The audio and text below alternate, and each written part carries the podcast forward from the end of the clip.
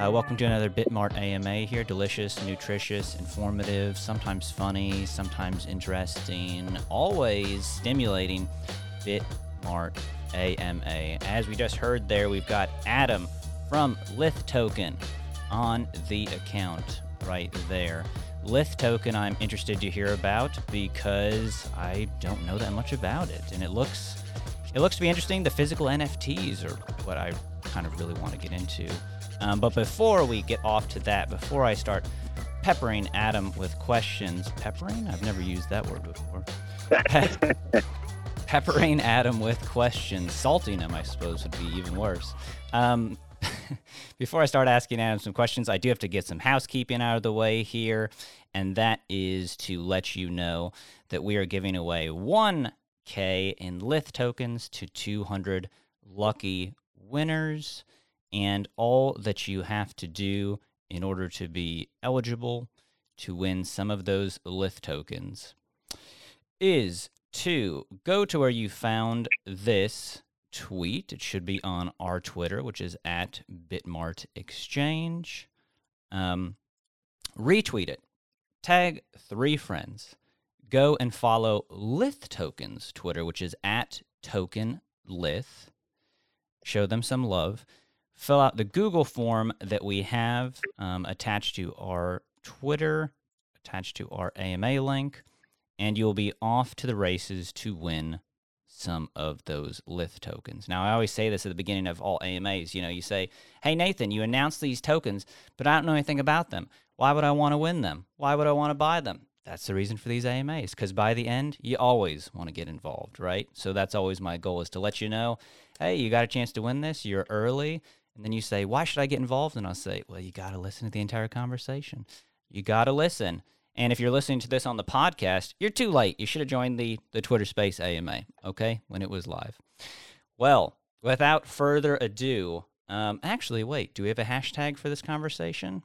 We've been going back and forth, Adam, with hashtags and letting people speak. They both have their pros and cons. What do you what do you think about for this conversation? You want a hashtag which I can do and people can send in questions and I'll read them or you want to you want to let the cards fall as they may and we'll try and approve people to speak.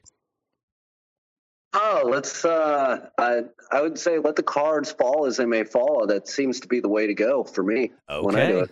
All right, all right. That'll be something a little bit new for me here. We're usually taking the questions and I'm reading them, but hey, I'm ready to go with it. I'm ready to go with it. So, for this conversation, we're going to let the cards fall where they may and let people actually speak. I just want to set down a couple of ground rules. One, this is an English conversation. So, please, you don't have to be a native or fluent English speaker, but I don't speak any other languages. I can't speak for Adam, but if uh, both of you start speaking another one, I'm just going to sit here and nod my head and, and smile and act like I know what you're talking about. Um, also, too, you know, please, you know, be, be polite be polite. Adam is a guest here. Uh, you know, no crazy cursing, things like that. Uh, three, we're here to talk about Lith token, right? So I know that there's so many projects out there in the crypto space, but please don't open up the mic and just immediately start talking about another project unless you're asking Adam how it directly compares to Lith and why Lith is better or different or something like that. So I think those are a couple good ground rules, but we will definitely let the cards, chips, pepper, I got to use pepper again, fall where they may.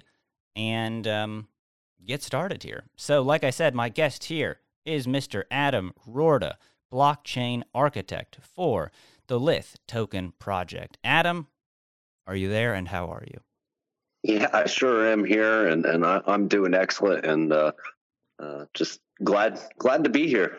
Yeah, I apologize for those slight technical delays we had here, but you know, they're almost kind of par for the course when it comes to doing all this online stuff. If you don't have any technical delays or little things that don't work out, it almost seems a little bit too easy, you know? So it's like you got to struggle in order to get the real stuff done.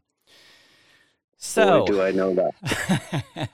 I was about to say, I think you're actually the first blockchain architect I've had um, on. The, I always call it a show. It's not really a show because I work for Bitmart and it's not my show, but uh, AMA.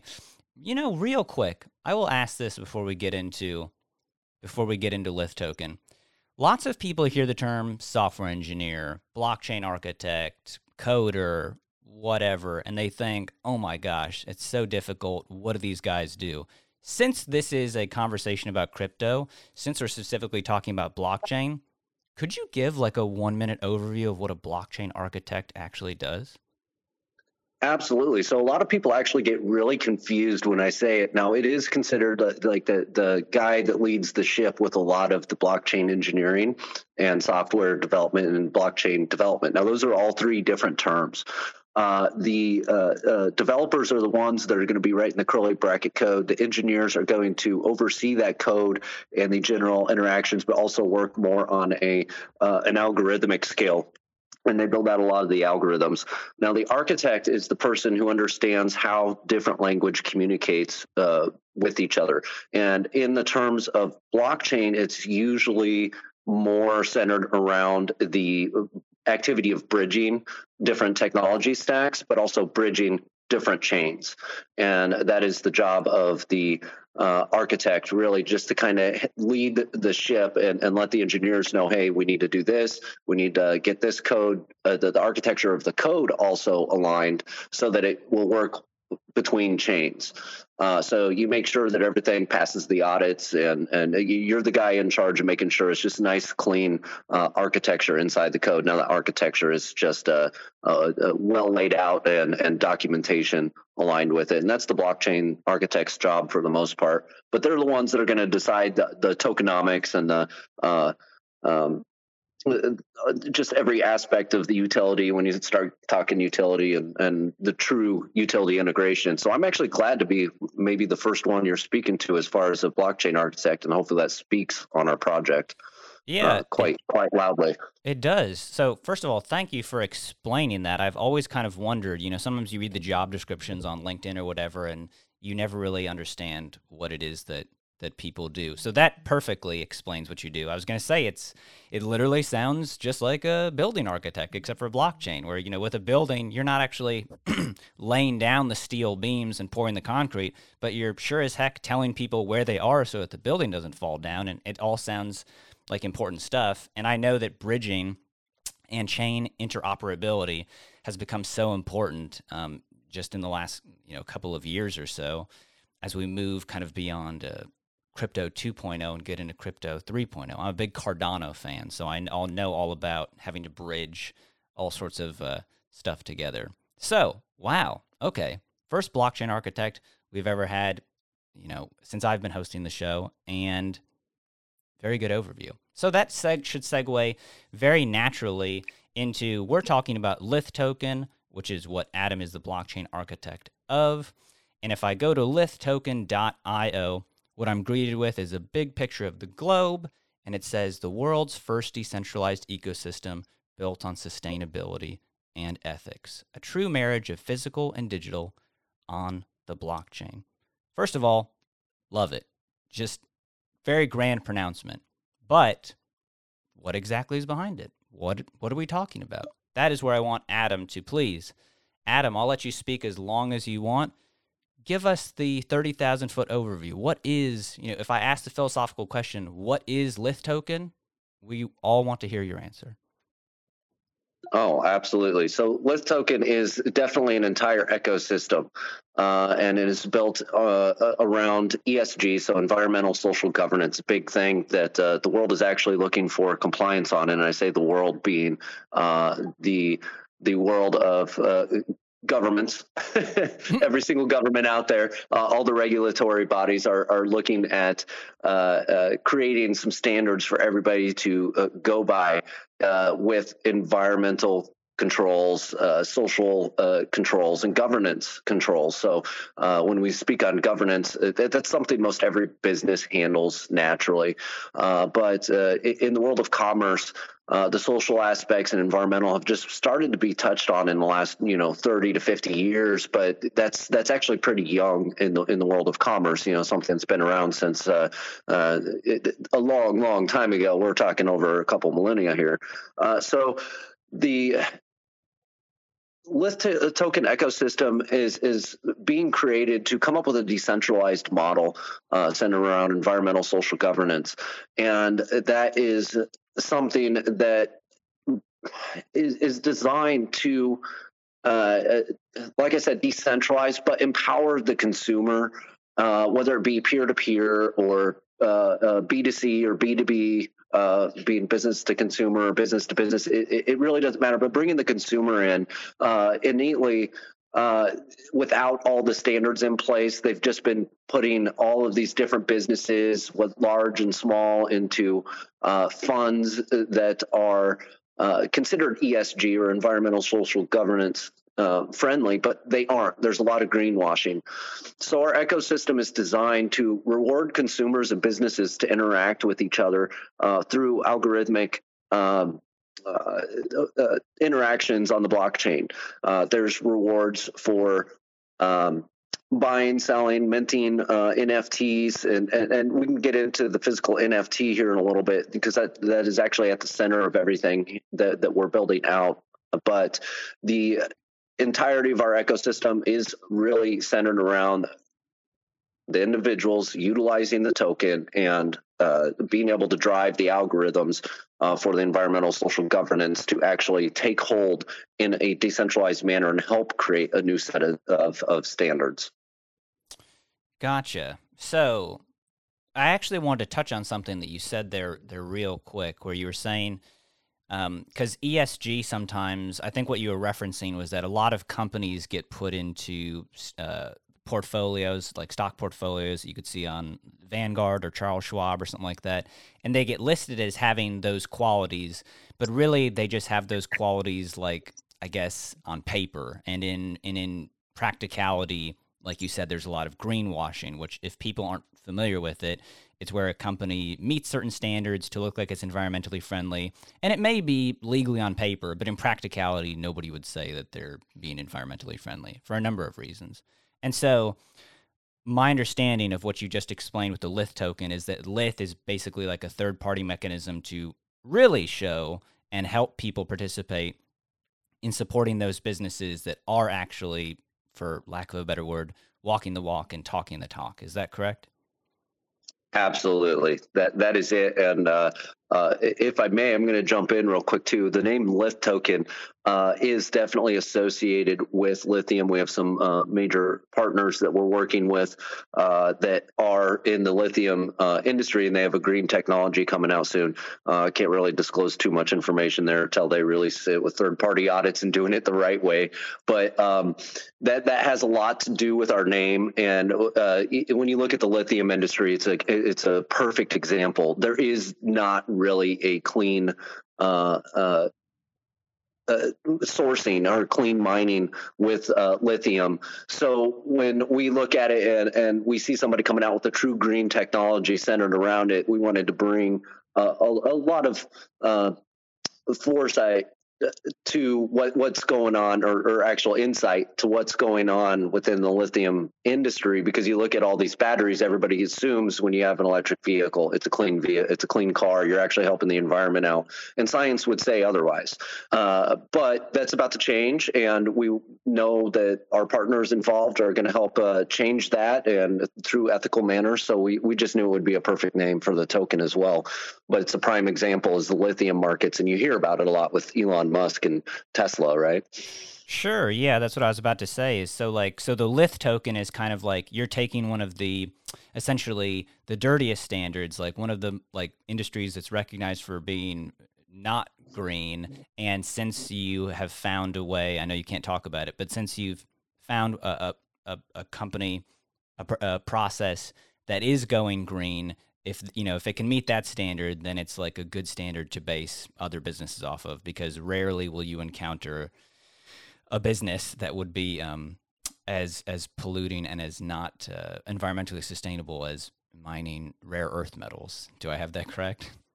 Correct, correct, and and, and it's going to be all the news. Everybody's going to hear about it, know about it, and, and we uh, do have um, through throughout our website. If you go look at lithtoken.io, uh, you, can find out who I'm talking about here. But um, the uh, it, it's going to be front and center in the news, and it, it just made sense for us to go with that name.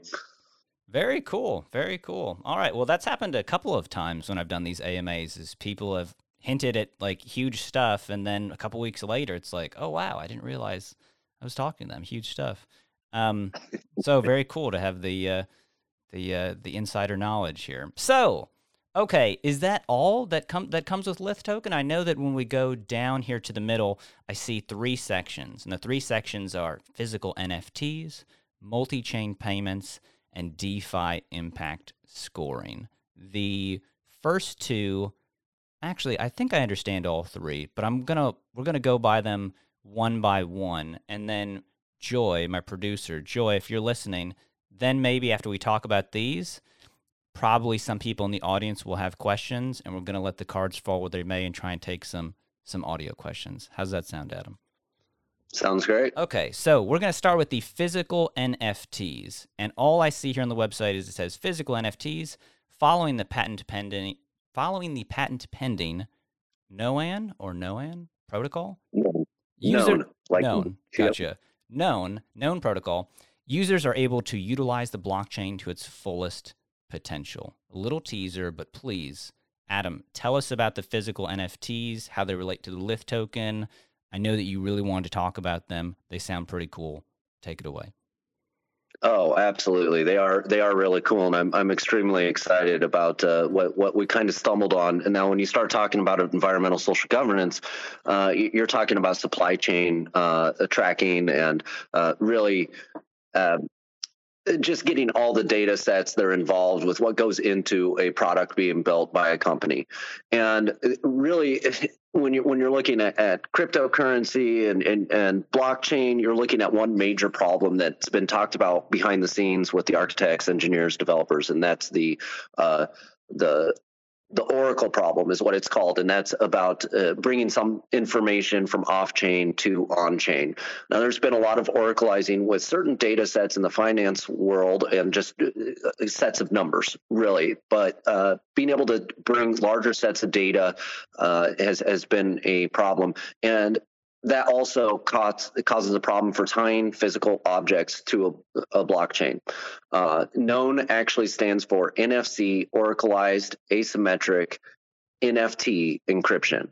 Uh, and, and, and what that means is uh, we, we take a radio communication device, could be an RFID chip or an NFC chip, and we uh, attach it to the blockchain via metadata instead of just pointing an NFC chip or an RFID chip at an NFT that exists. What we're actually doing is pointing it at metadata, but also having it the the serial number, which is uh, not replicable. It's not something you can go out and replicate unless you have uh, much more money than any NFT uh, of this nature would would ever cost. Um, it, it's uh, it's able to interact with that that metadata, which is encrypted and it can only be decrypted if both the serial number and the private key match up. Now, what this does is it truly marries the uh, NFT to that physical object and vice versa. Uh, now we're able to do a true full on uh, NFT style transactions with the physical object as well. You can have it uh, integrated through APIs, uh, real easy APIs in our ecosystem that are actually driven by the smart contracts. Um, you, you, could have a shipping um, partner uh, that ties in as soon as something shows up at a door, an entire escrow process, that trustless escrow process is able to happen. So what we're able to do here is create an Amazon without the middleware, without the middlemen, without the bloatware. In fact, I'm so excited about this because it's literally probably the biggest disruptive technology that everybody's been waiting on since the beginning and been talking about. And that's you'll hear excitement from me sometimes, and I'm not even trying to fluff my own feathers. I'm I break down in tears sometimes because I'm realizing how well this works work. So, uh, extremely excited uh, to to push that forward. And I know that can sound fairly heavy and technical, but actually, I'm removing uh, by by creating this the the physical NFT done this way is actually removing so much software and so many people in a good way that, that, that it's able to create that trustless transaction that we've all been waiting for for physical objects, commodities, uh, any anything that is uh, in physical form. Yeah. Yeah, and I I mean that's you know feel free to fluff your own feathers. We're here to talk about you and and Lith token. uh, the only the only comparison that I've seen to this is that I know once again I said I'm a huge Cardano fan. I know that Cardano partnered with New Balance and that was specifically for their shoes. I never really followed that up. I have no idea how well that's working. And then I knew VeChain Um, VeChain was doing that for supply chain logistics, but once again, I also have no idea how well um, that lifted off. And that's the only thing that even reminds me of this. But this seems like an entirely new, for lack of a better word, an upgrade to those things. And I can hear the excitement in your voice about it because I think when people, when you try and explain NFTs to people and they're just wholly digital, for people like me and you, that's cool because we're kind of crypto natives. You know, we already were down with Bitcoin, right? We were already down with the digital mm-hmm. gold. but when when I un- I can understand the confusion in people's voice when they're like, okay, so the NFT is digital, so like, how do I get it? And you're like, oh no, like, well, that's just for art and that's for things like this. But once you make it physical with physical objects, I think most people see, you know, will see how cool it is and how amazing it is, even though, you know, technically it is the same concept with digital. But I think sometimes people need things to be physical in order for them to really click with them. Yeah, one hundred percent. Now, it, it, it, I, am careful at the same time, and I'm going to be very, very transparent about this. I'm actually an NFT skeptic, and and that's how I stumbled upon this and doing it the right way. Now I'm no longer a skeptic. Actually, I used to be, I should say. Um, connecting uh, physical items to uh, an NFT is, is an entire process, and a lot of people are, are going out there. And you actually brought up a few uh, different examples, and and, and if, if I may, I would like to go into the differentiation a little bit here to kind of explain this to absolutely. answer your question. Of course, yeah, yeah absolutely. So uh, you, you, look at VeChain, you look at uh, uh, all these other NFT projects that are, are connecting uh, physical objects to the blockchain. All they're doing is taking uh, uh, one digital item to another and having it point at an NFT. That's all they're doing. It's just pointing at an NFT. It's not actually connecting to the NFT and becoming part of the NFT process. So that's part of what I was talking about earlier, the Oracle problem. And you look at like VeChain and all the stuff that they're doing. It's just a a, a, a barcode that is uh, matched up with the it, it, while the the number of the barcode is is matched up with uh, metadata, uh, a, a number uh, in the metadata, it's not actually encrypted and, and married. There's no authentication needs to happen with the actual holder of, of the wallet and also that barcode that gets scanned can be duplicated. It, it, it can be easily counterfeited. So the physical object, in a way, could could be counterfeited time and time again. And and where we differentiate is we're using actual uh, serial numbers that cannot be duplicated easily enough uh, for, for, it to make sense financially for anybody to go out and do it. Uh, first off, but also uh, bringing it back to uh, the the reality that you can use the physical object through our technology in the same way and I hope other people, when I say our technology, I, I really hope that other people uh, uh, adopt this technology. We do have it is patent pending. We're we're protecting it, but we're bridging out. We're we're uh, wanting to offer this technology to everybody via a set of APIs, and that is uh, something that is really uh, kind of differentiate us from VeChain in, in that aspect. But we're also not just a, a, a singular project of NFTs being launched. Uh, we are actually going into a marketplace launch here within the, the month uh, before the end of July. We're going to have a, a soft launch uh, with over 50 artists and uh, a few businesses trickled in in that number of 50 uh, for our soft launch. It's actually huge. That's bigger than uh, any uh, NFT marketplace launch to date, and the excitement with the artists. In fact, I see a few of the artists in here. I'm going to bring one up right now. Rob Roy, uh, great great artist. Everybody should go check out his his work. He's one of the artists that will be on our launch, amongst others. But uh, yeah, we we are uh, coming out with this technology to be used by other chains. It will be available for everybody to use uh, in other marketplaces. And uh, you know, I'd like to say we're we're extending that offer out to Bitmart and others as well. Hopefully, other people will come in and and start utilizing this uh, protocol. We call it a protocol for a reason. We want other people to use it in the decentralized world. Yeah, and it seems just like something super new, and that's what I love about crypto in general. Um, some people differentiate the NFT space and crypto as different, but you know they're all eventually using cryptographic technology. So I kind of just group everything together as crypto and then segment it out for people. Uh, just like uh, you know, all food is food, but we've got Chinese, Italian, what have you. So interesting. Thank you so much for telling us all about that, uh, Adam. I know that we were split up by the break there, but we're going to stitch them together in the podcast. So if you've been listening live, you're just a real trooper. If you're listening to the podcast, you have it easy because we stitched it together for you. So uh, moving on here, we've all got multi-chain payments, and underneath this on the website it says LITX is bridged to multiple chains via an EVM bridge. This allows for users to buy, sell, and trade on their chain of choice. Sounds like interoperability to me, but since Adam is a blockchain architect and can explain these things much better than I can, Adam, I want to hear about these multi-chain payments and how this deals with Lith token. Yeah, so by utilizing EVM, we're, we're able to actually uh, allow for payment in, in Lith token on very pretty much any uh, uh, uh EVM modeled chain. Now that includes uh, uh, all, all the ones that for if you do your research, you can look into it and, and find out that the ERC 1155, the ERC 721, the ERC 20, they're all actually uh, interoperable in a huge chunk of chains. Not every single chain uses the EVM model or the Ethereum virtual machine, but a lot do, and a, a, lot are are building out based off of the Ethereum virtual machine. Uh, doesn't necessarily mean it's on Ethereum at all, uh, but it, it's a set of standards with coding, and it, it, allows for communication between chains by bringing that that, that language together.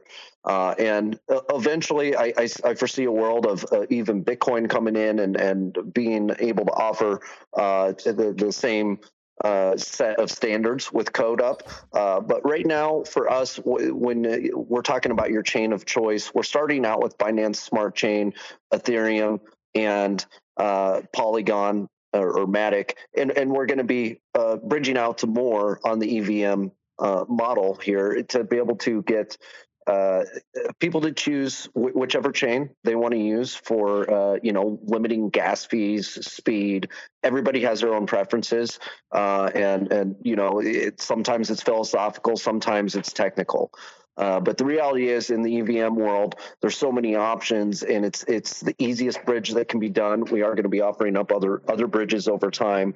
Uh, Lith token is going to be available in on more than one chain. The cool thing about our contracts, which were just audited by Hacken, uh, we actually got such high marks on our first audit that they uh, offered us uh, uh, a, a, third round for free. So that way we could uh, go ahead and tighten it up and basically get a perfect score other than uh, not having actually get this no negative tests uh, so wow. Uh, through our build process uh, it was just a, a situation more of, of uh, forgetting a couple things you know small little silly things and now we're turning around and, and our audit is going to be that, that's pretty much going to be one of our only negative marks so you know, it's really exciting knowing that, that we have that going on with our bridge out to other tokens and, and allowing for people to choose which chain they're they're using Lith token in our ecosystem.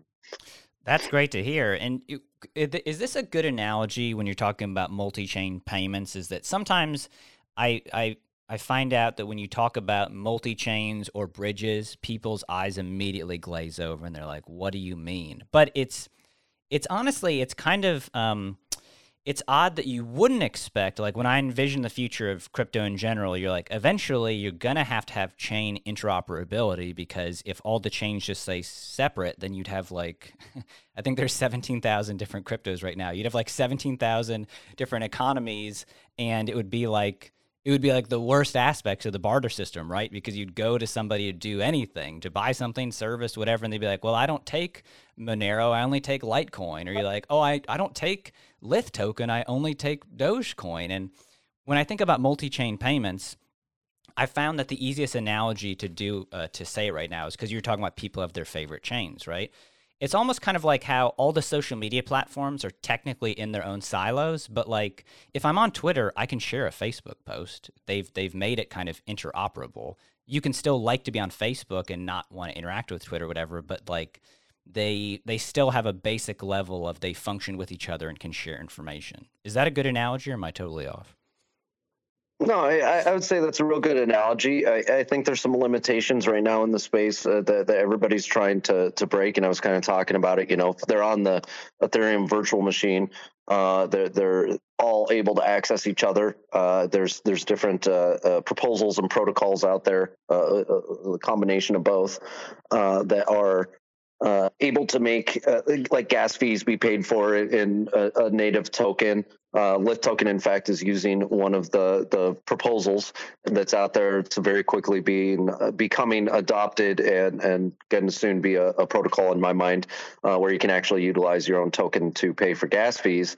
Um, and and that's where it starts becoming important to understand that that that bridge because you know, I, I can't tap into Bitcoin today. Uh, tomorrow, I may be able to. Uh, right, uh, being built on the three chains that I was talking about, I, I do feel uh, being uh, three of, of the leaders in uh, bridging, we're, we're we're really looking at being able to bridge over to the Cardanos and and you know Cosmos is a, a, huge one that's working on this space right now I think and and uh, they're probably going to be our first jump into the next uh, realm of bridging but bridging is, is is what it's all about. It's about connecting it, making it so they can talk to each other and uh, interact appropriately. Yeah, I feel like bridging is an is an aspect of crypto that most people just don't appreciate because it sounds kind of boring and technical, which I guess in a in a way it is. No shade to the blockchain uh, engineers out there that are doing all the bridging. Thank you.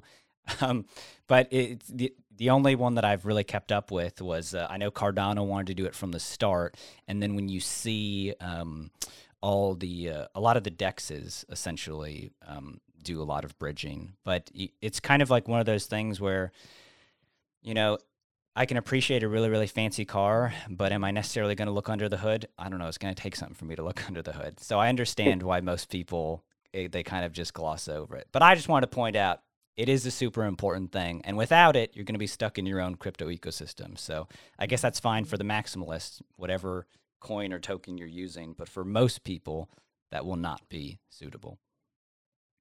Right. Well, I mean, the idea is here at the end of the day, we want to be able to. I think it's hit the nail on the head.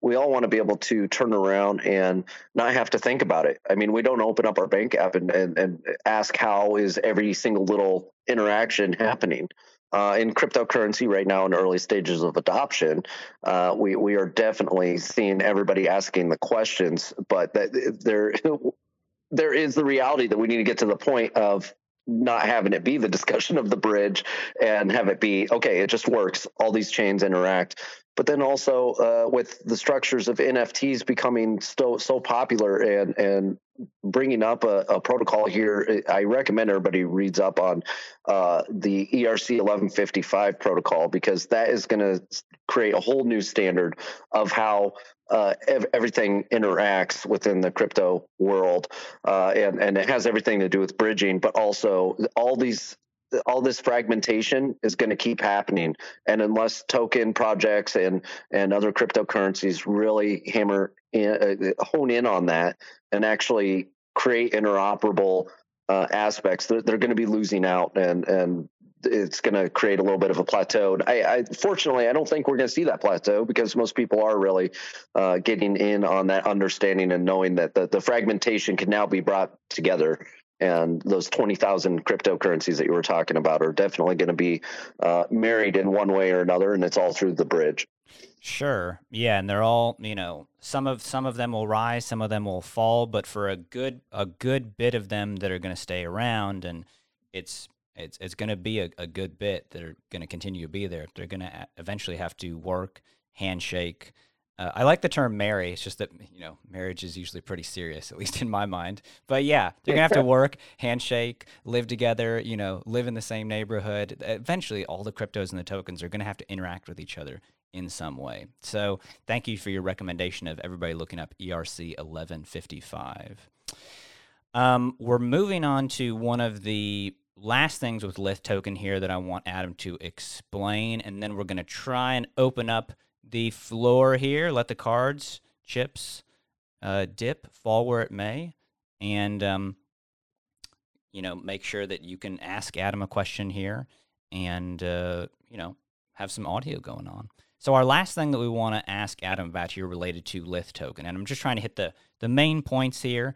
Um, of course, you can always go to lithtoken.io to you know read off of what I'm looking at here, or you can go visit Lith token at token Lith on Twitter, and they have far more information that we're we're going to be able to cover in this AMA. We're just trying to hit big main points here. Our last one here is the DeFi impact scoring. And it says a decentralized governance model ties into an ESG management platform that Shop Lith users can use to score NFTs. Adam, what are we talking about when we talk about the DeFi impact scoring? All right, so there's many different elements here, but uh, uh, what we're doing is creating a decentralized uh, voting mechanism, and, and, it's similar to DAO governance. And actually, it really is DAO governance of the products that, that can be attached via that that physical NFT that we were talking about. Now, the ESG score is an impact score or a sustainability and ethics score. Everybody has different uh, verbiage that they're using, but when it comes to governments and regulators, they're, they're always looking at ESG. Uh, so what we're doing is we're creating a double randomized uh, survey system. In other words, you go to log in, use our uh, ecosystem. Uh, you're you're going to be asked a a prompted to ask or close out. You get the option of uh, either answering or not answering a a, a, a quick survey every every once a day. Uh, you, you log in, you utilize uh, the system, and you get prompted with which is the most important criteria out of these three options. And it's it's double randomized as far as what pops up for the options goes. And when when, it, when they pop up and you answer the the question say it's uh, carbon emissions. Uh, and uh, you have uh, another one would be anti-corruption. Uh, another one would be uh, water tables uh, and, and, metrics associated with that. Of course, we're going to expound on it a little bit more to explain it for the people, and it's so it's user friendly and, and, a second grader could understand it. But that's just a, a, a big example, and, and you choose which one's most important. Well, out of that solution uh, based uh, uh, survey system, what, what, we're doing is we're actually in, on the back end moving the, the, weight of each score according to what, what the consumer uh, on the NFT marketplace uh, wants to see or, or, feels is most important. So we're able to adjust the weights of the scoring. And in a decentralized way, what we're doing is, is and, and keep in mind we are utilizing logging on the blockchain for this via NFTs. Uh, but the uh, logging helps move the goalposts so the companies uh, cannot actually greenwash or manipulate the scoring system. And th- it's going to make more sense for them to go in and actually fix the problem than it is to actually go through and try to manipulate the uh, manipulate the scoring system. So it's a very decentralized impact scoring system uh, designed to actually uh, just just make the effort as a whole, as a company and a creator, and it's real important for creators too to be ethical. And, but they also want their uh, their artwork and everything out there to be authenticated. They want the world to know this these data sets with NFTs, not just the supply chain side of things, but artists actually want this and they love it. That's why we have 50 creators on board, signed up, ready to go with us, and multiple companies, uh, because the impact scoring is is really important in a lot of ways in the centralized world already. But now bringing over decentralized, we knew that we had to keep it decentralized, and we actually decentralized it further than we even thought we could. So that, that's everything in a nutshell with that. But it is a, a decentralizing of the ratings that are generally given, uh, and and keep in mind when companies go to uh, companies and now creators, uh, when they go to uh, uh create an, an, object and they're keeping track of their scoring, they're putting that information in themselves. So there is a level of uh, accountability that needs to be had. And through our ecosystem, we're also adding a layer of, of reviews and, and approving system. So if somebody, uh, as a company or creator, manipulates the system, they're going to get hit with a big accountability negative score. And it's going to impact their score. But we get to do this in a decentralized manner when it's when it's proven out, uh, and and we haven't perfected the aspect of proving that out, but we are working on that. Uh, you know, researching all the the DAO governance models and voting mechanisms uh, to be able to use that for proving out uh, that that something is uh, what a company says it is. Yeah, and it, it it definitely goes back to probably my favorite aspect of the blockchain, which is you know, I guess you can technically lie when it comes to blockchain stuff, but you have to do so much work that the incentives are really set against um, somebody lying and using privacy stuff and all sorts of stuff to to fake it because the blockchain is auditable. And um, I've even heard criticisms that Monero, if you dig deep enough, you can figure out what is what because there's not enough people using the network. So certainly, if you're not a privacy chain the blockchain is auditable. You're having to put stuff out there. Lots of people are looking at it, um, and lots of people that have an invested interest in making sure that hey, what's happening on this blockchain or what we're supposed to be trying to do is actually happening. Kind of the same ethos of open source code, uh, which is why people like open source code. Um, so it it it makes sense to me. Um, I guess. I don't know. I guess I don't really have any questions about that per se other than um well i no sorry no i don't i don't think that i have any particular questions about that because i'm i'm still up uh, reading more about daos i've known what they are for quite a while but i i actually just did okay well here's an interesting question i'll ask you before we open up the floor i read a news story yesterday for crypto conversations where we do daily news updates where a report from Chainalysis came out that said the majority of DAOs actually have 1% of the people making 90% of the decisions, which I, I, I'm neutral at either way, but it was kind of surprising that like they did the hard data and they, they found that the top 10 DAOs act that way. Is there maybe any governance model in this or any way that you're guarding against that or that you're kind of you're aware that that can happen or that because when we're talking about DeFi impact scoring for businesses, corporations.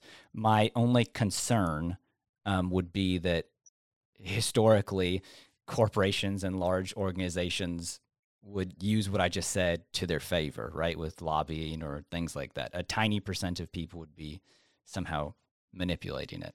I don't know if that's a that's a a way off ball question, but it just came to mind. No, no, it's an excellent question, and and I'm going to bring up the point that that just as I'm uh, uh was at one point an NFT skeptic, I am a, a DAO skeptic, and that's why I'm careful to say, but but very much saying we are researching the appropriate mechanisms there. Now, there's got to be, and there is, uh, in some form of of algorithm, you know, trying to protect against that. And that's uh, partially why we set up the double randomization surveys uh, so that it's it's not something that could be easily manipulated with a vote. And being able to tie that in for the authentication, there's there's a, a voting mechanism that that's got to be put in place that is not allowing for uh, the, the, the top one percent, or to be according to number of coin or tokens, and you can just utilize a a one off. Okay, this person, this wallet uh, voted already. Now you do have uh, other mechanisms that can be put in place for number of tokens associated. Is this wallet connected with this one and this one? There are ways actually to do that via the blockchain.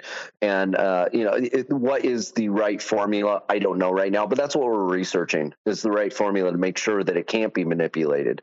Uh, we are very anti-greenwashing, so when we look at the the the, the DAO governance, uh, you know, me bringing that up earlier is more about you know a, a part of DAO governance in, in the system.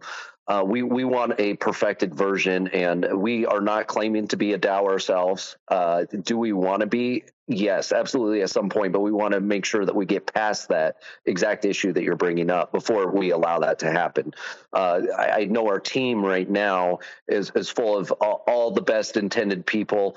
Uh, we're going to keep it that way uh, as long as we have any form of centralization and, and formal traditional model to our business. We're going to keep it that way, but um, you know, it's it's real important to us before we we just let the uh, uh, until we release the the dogs out out to face the wolves out in the wild. Uh, we we want to make sure that uh, uh, that that mechanism that we're talking about right now is is not able to be manipulated by that 1%.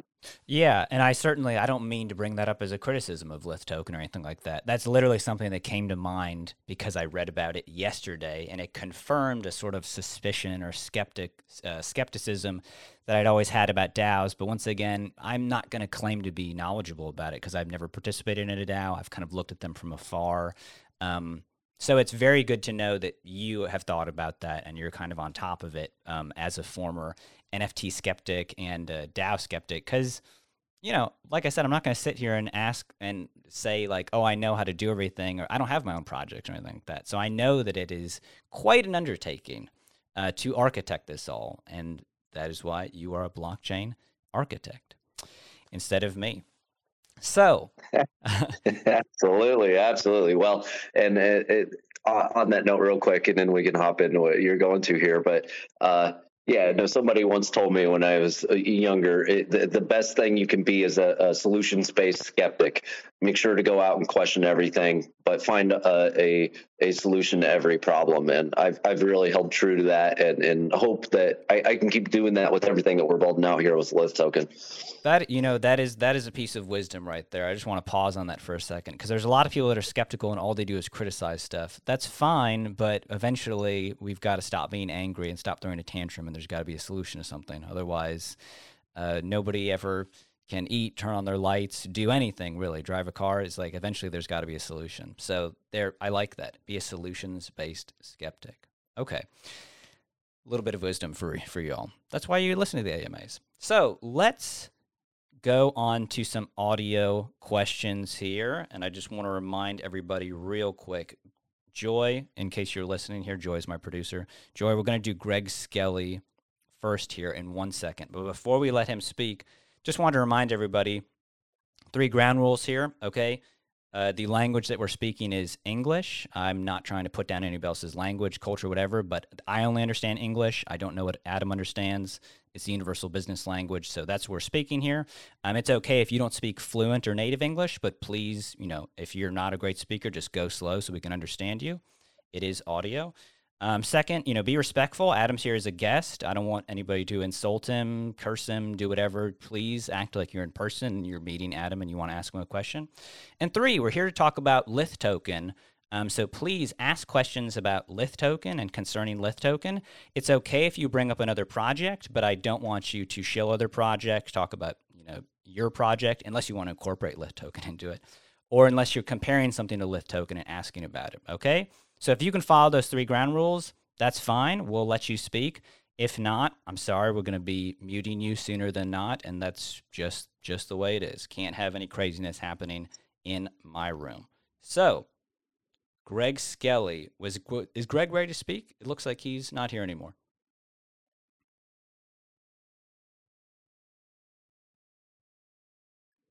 What about Okay, if Greg is online, we can let him speak now. Hello. Hey, it looks Hello. like hey, it looks like Blizzy's online instead of Greg. Blizzy, how are you? I'm fine. Good evening from here. Great. Yeah. Okay. Shoot My at him a question. question is, yeah, yeah, yeah. My question is, what are the visions and goals you want to achieve for your project this year? Oh, excellent question. Uh, so this year we are uh, launching our NFT, our physical NFT marketplace. Uh, that's actually within the, the next uh, month, uh, plus or minus a few days. You know, they, we were talking about technical glitches earlier; they do happen, but we are shooting for uh, July 20th to 27th for launch of shoplith.com. right now, we we have the back the, the back end fully built out front end just going through. We got all the connections that needed to happen. So we're building that out and that should be ready to go for launch with 50 artists which is really really critical. We're going to be doing a six month curation period with these artists uh, where we're uh, going out marketing doing press media tours. Uh, we do have some media blocks that we've bought on some major networks. Uh, we are going to be letting people know about our technology as as a whole through this year but also we will be uh, working to launch the uh, beta version of our uh, ESG dashboard, which ties in this year, and that that's really important uh, on on a very grand scale. Um, eh, we're we're shooting for October really for our release of our ESG platform, and uh, our wallet will be sometime in that uh, uh, time frame as well, uh, where we have that wallet able to interact with absolutely any chain, but also being able to interact uh, directly with the dashboard and uh, that ESG dashboard and the NFT marketplace. So that way, it, it, that's what actually makes everything work that we just talked about with that ESG dashboard. Uh, but a lot of the big things are centered around development this year. This is the utility aspect. A lot of people talk about that J curve when it comes to adoption and when you're actually in this uh, market quite a bit. Uh, you start learning about that J curve. We're on the, the, the the upside with adoption right now, and that's because we are launching our utility. That is our primary focus this year, and uh, through launching the utility, we will be doing a lot of media and press through the year. Um, as far as partnerships go, we're it's just always growing partnerships. Uh, that's a continuous thing. We don't plan on that ending next year or anytime soon at all. Uh, so that that's uh, not just this year, but uh, much longer now. Uh, we do have some large announcements coming uh, in the next month with one of our. It is a partner that we've had the whole time, but now we're able to formally announce it here soon. I kind of hinted at it a little bit earlier uh, that that is a big thing that will be happening for us as well. Very cool. Does that answer your question there, Blizzy? Yeah, yeah, yeah. Very well. I don't know. I have another question, but I don't know if time will permit. You know what, Blizzy? Since we're experimenting with it, we'll let you ask one more question, and then we're going to try and wow. move on to Griffin and MD. So Griffin and MD stay in the waiting. Blizzy, well, because you know we don't often do the audio on AMAs, but we're having good luck here so far, and I want you to be my good luck charm. So we'll let you ask one wow. more question. Thank you. Okay, it's regarding the NFT space. I would like to know if we should hope and wait. Uh, that's that's a great question. Now there's there's a lot of uh, uh, the the speculative aspect of the NFT marketplace that I think is going to uh, go away a little bit. Uh, I, it's not going to go away completely. It's never going to die. Uh, it's just like cryptocurrency in general. But what it is going to do is it's going to evolve, and I think it's evolving away from that digital only uh, speculative uh, side of things. And I think we're going into the real use cases being built out, and you're going to find a lot of these projects that are not building true utility. And, and when I say that, when they're not building a utility into the token itself, you're not going to see as much of a uh, a return on on whatever you're seeing. That, that's how I see it. Now that's speculation. I'm not a financial advisor, so I, I can't really give you true insight other than I, I think it is going to be more use case related. And I'm careful to say that as well. It's not centered around what can be done with the NFTs that exist already, but what can be done to adjust and evolve the actual NFT itself. I, I, think that's the next phase that we're going into. And a big thing that you'll hear about, and I recommend researching as well on, on that question, is dynamic NFTs. That's one of the things that we're working to build out here in at Lith Token. Uh, we are a continuous integration project, and uh, you're going to find a few projects like us, uh, but we're we're probably I would say we're at the forefront of actually creating that continuous integration within NFTs, meaning that we're constantly building on top of what we have for our technology stack right now. And you're going to want to find the same thing if you are a speculator.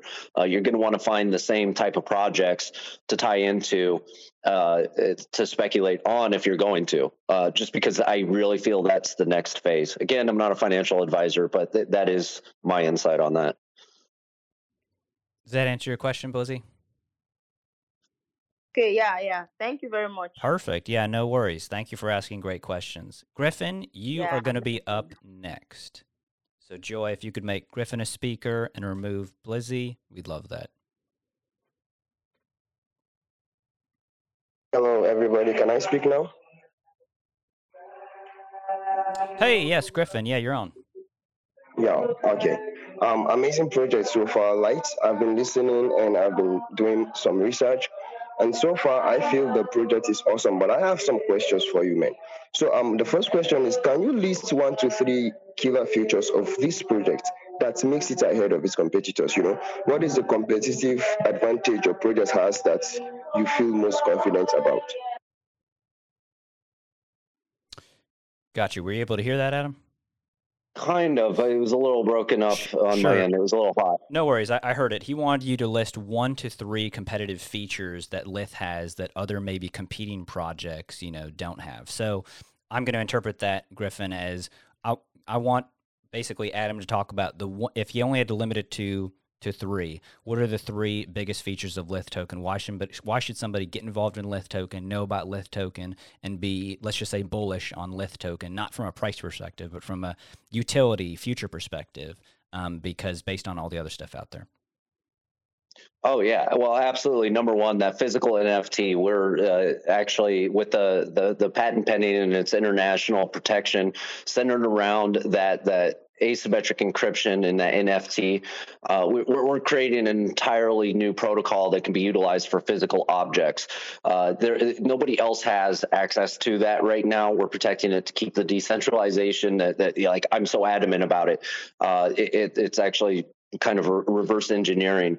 Uh, but the, the, the, number one competitive advantage would be that that physical NFT and, and what we can do with the supply chain and what we can do for protecting royalties for physical art, uh, what we can do for uh, technology with that surrounding, you know, potentially locking and unlocking houses, uh, uh being a disruptor in the Airbnb space, uh, the uh, real estate space, and, and, even automotive industry.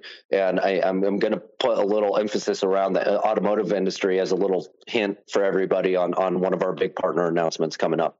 But the uh, that is number one. Number two, we are ecosystem ecosystem driven. Most people center their cryptocurrency and and uh, especially in the token world around just the token itself. We are ecosystem driven, which means that we are actually concerned about the utility and tying it in with everything. It's not a bunch of utilities that are just meant for trading and uh, trying to hit a, a, a, a top and a bottom and trying to make money off of that. We're actually creating an ecosystem within our token and it ties into the NFTs, it ties into all of our platforms and there is a way to keep a cyclical revenue cycle going.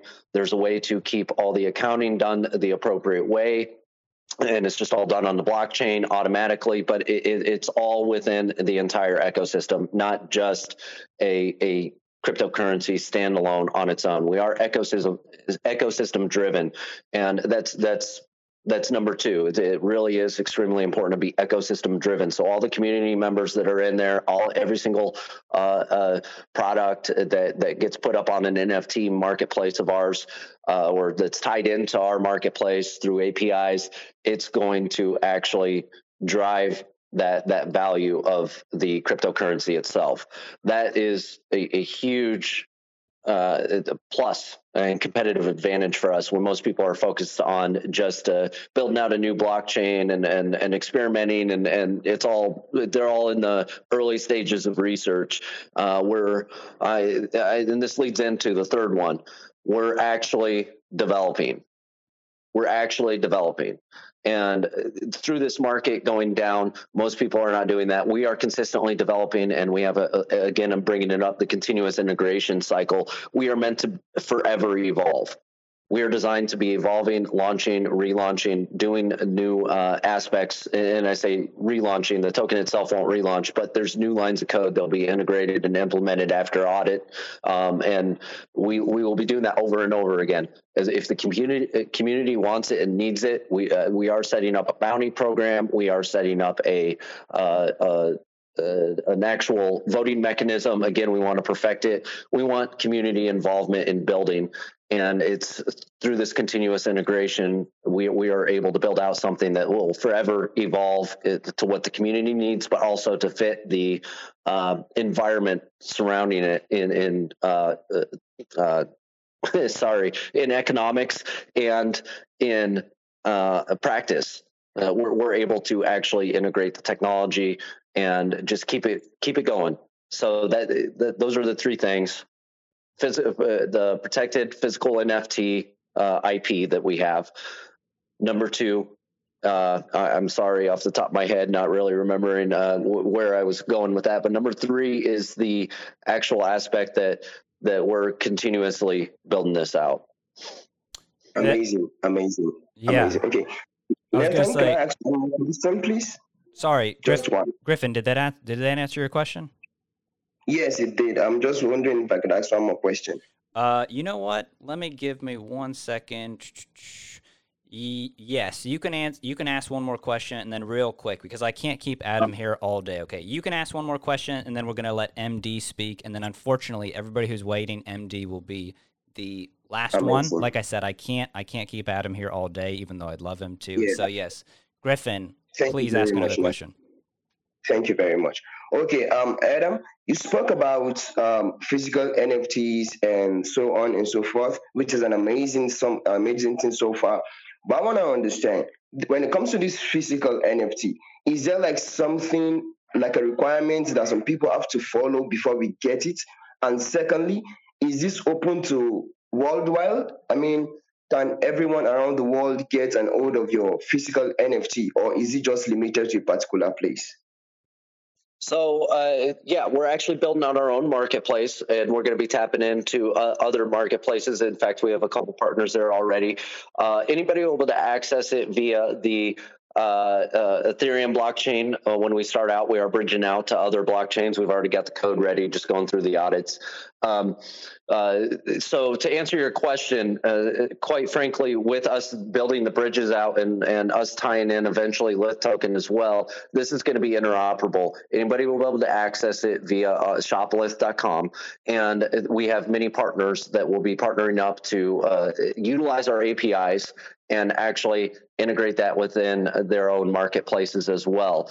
Uh, anybody will be able to access it with, without any any issue, uh, so long as I mean there's compliance in different nations uh, that that uh, you know prevents cryptocurrency to an extent, but as decentralized as it is, if somebody uh, were to uh, handle a transaction, if they were to get a hold of the appropriate token, whatever, make the transaction, even they'd be able to go through it. Uh, I, I, can't tell people how to uh, prevent stuff, or uh, not sorry, not prevent stuff, but I can't tell people how to uh, stick with regulation or not. But I, I will say we're putting everything in place to better even better answer your question. We're putting everything in place to uh, make sure that we're compliant with uh, every government across the globe. That is a, a very important thing for us. So uh, depending on the nation your access will uh, technically and, and for all uh, purposes here it, it, it has to be legally obtained but otherwise global.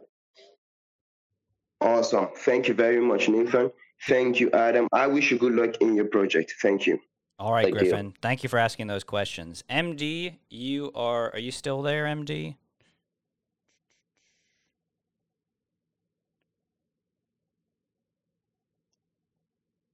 Looks like MD may have left. Okay. If MD's not here, we'll let Nairobi speak. And since I've been letting everybody ask two questions, since I've given everybody a piece of gum, I've got to give it to the whole class, right? So um, let's let Nairobi speak, Joy, and we'll let them ask two questions if they have them, and then I'm going to be have to letting Adam go. I don't. Um, I don't have a monopoly on Adam's time, unfortunately. So. All right, Joy. Yeah, if not, if Nairobi wants to speak, we'll let them up. Hey, Nairobi. Hello. Hello. Yes. It's a little bit. It's a little bit hard to hear you, but you can try and ask a question here. Can you hear me? Yes. Yeah, we can hear you now. NFT games are becoming more and more common in our environment, but many of them are dying due to the lack of a profitable economic model. What has been the economic structure you have developed to make it a profitable game in the long term? How you, will you keep user incentivized? Okay, let me rephrase what you're saying here, Nairobi. You're saying that a lot of uh, NFT and crypto projects are going down because they're in an unprofitable environment, and you're asking Adam what they're doing with Lith token to make it self-sustaining. Is that correct? Yes, yes. Okay, Adam, take it away. Oh, I absolutely love this one because this is one of the differentiating factors uh, that that I did bring up, and I, I, said I forgot, but I'm remembering now. it was the, uh, the, the whole ecosystem driven uh, side of things. Uh, we we have uh, engagement and uh, rewards that we are providing the ecosystem, but the NFT marketplace is really a driving factor for everything going on. The NFT marketplace, we we do have a little a bit of a, a fee structure that that is utilized there, and API usage as well. Uh, that we'll be getting fees from that. Uh, for the current conditions of the market, I can tell you right now that our our partners that, w- that we have and our investors, we actually have done a, a, a private placement. Uh, we have done our fundraise. Uh, it, it's something that a lot of people would be considering newsworthy. We don't feel it's it's all that newsworthy, but we we have had millions of dollars of traditional financing behind us, uh, and we we do continue the the next rounds on the traditional side with financing. So through the this market downturn, everybody else has been seeing issues and problems with. We're not seeing issues. We're we're actually so we didn't even do a a pre-sale on our token. Uh, we actually uh, did a fair launch uh, in DeFi, and we took nothing from that. Everybody that is involved in the project came in and actually put their own money forward. We're self-invested and having traditional financiers now on top of that you know we, we don't have to dig into a crypto bucket to actually pay for any of our development. We don't have to do that to pay for anything. And we are very revenue driven with our business model. And that's really important. Very rev- revenue driven in the marketplace and in our ESG dashboard. And there's a lot of elements. I could sit here for three hours and talk about them, but there's a lot of rewards uh, that are designed for business businesses and consumers alike. And you, I, I really recommend uh, going through our white paper. It's a long read compared to most, but we're very technical. We're very business oriented, and we want to make sure that everybody understands every aspect. There's so many elements. I can't have a, a quick discussion on it, but the, the, when it comes to sustaining, uh, we do have the traditional financing. We do have uh, the the uh, crypto aspect tied up with a bucket of uh, uh, fees that are distributed throughout to help incentivize users and engagers and uh, also our developers and marketers. All that is uh, it's a cyclical system. It's designed and it's built into our, our smart contracts all right did nairobi did that answer your question hey nairobi are you there all righty well nairobi Nairobi, did that answer your question? Okay, well, we're we're going to assume that it did, Nairobi. Nairobi. Okay. Joy, Joy. Sorry, Joy. We can remove Nairobi as a speaker now.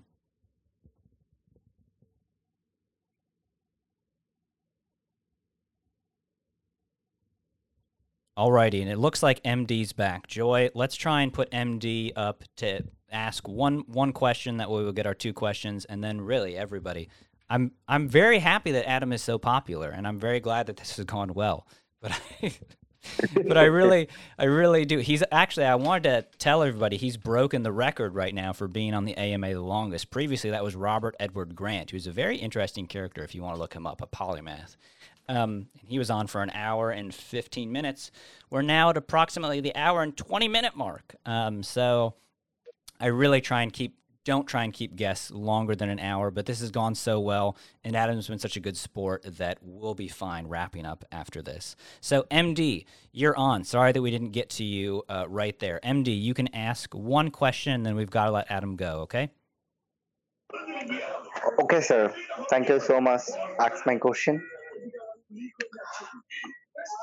Partnership is always important factor for every project. So, who is your partner? Sorry, MD, could you rephrase that? The only thing that I heard was um, who is maybe their partner. Could you could you say the question again?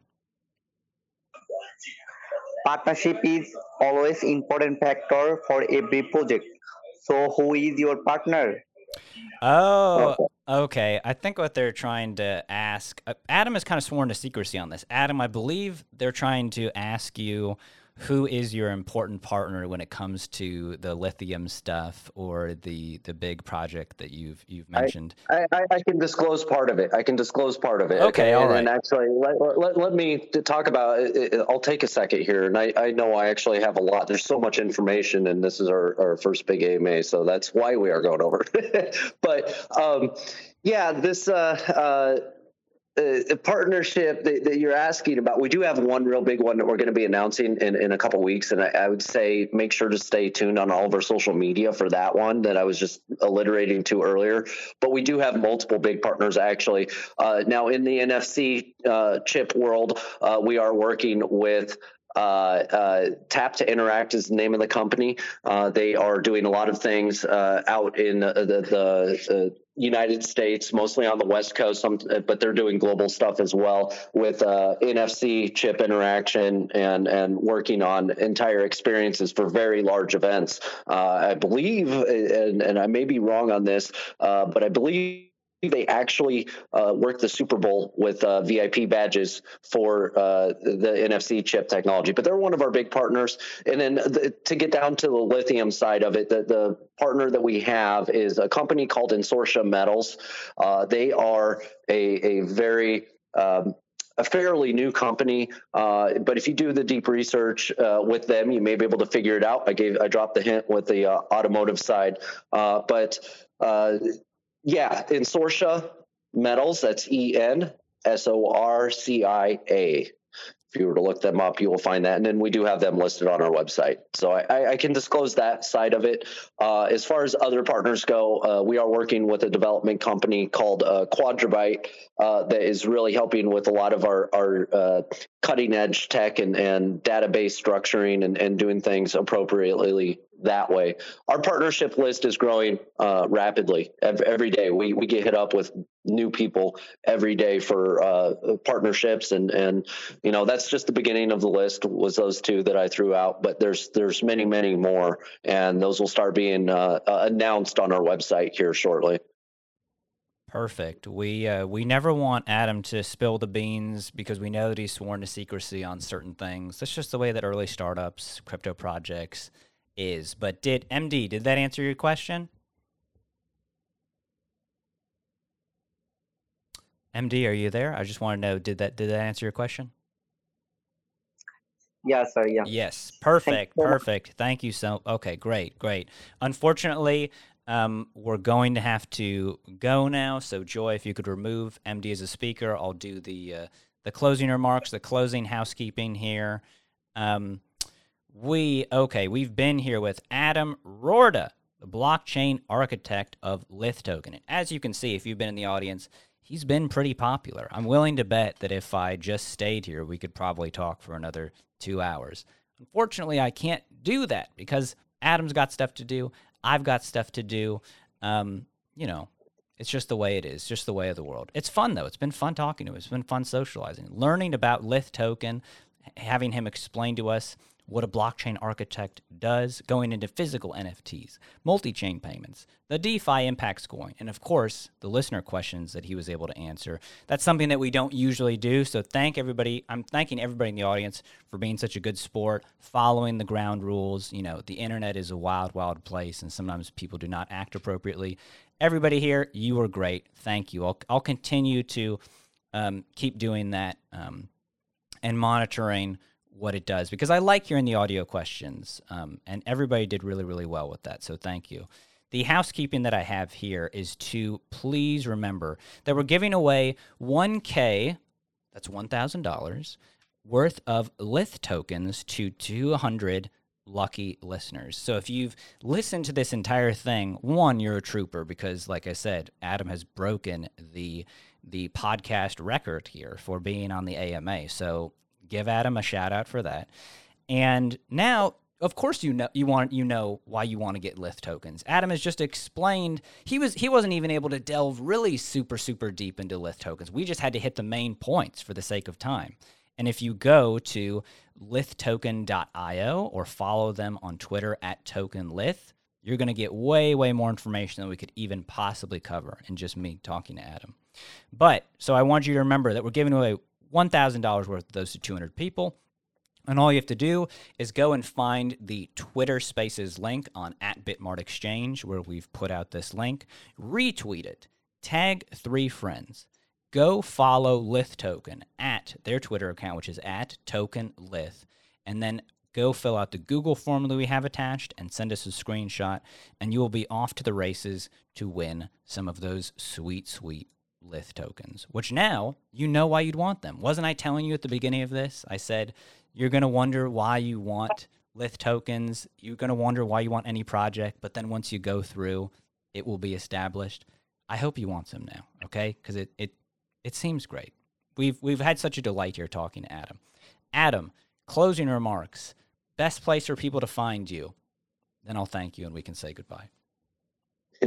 Absolutely. Uh, well, first off, thank you for having me in here. Thank you, everybody, for hanging with us. Uh, uh, you know, I, I, actually have experience in this realm here of doing AMAs and uh, uh, not just AMAs, but actual podcasts and shows. Uh, I, I, would recommend checking me out on LinkedIn. Uh, just search my name, Adam Roorda. It's R O O R D A. But also uh, on our socials across the board, definitely uh, hit them all up. I start with the the uh, token lith account right now and I, I, would recommend following our or joining our telegram and our discord as well the links are available via our twitter uh, make sure to do that uh, and, and, keep up with us.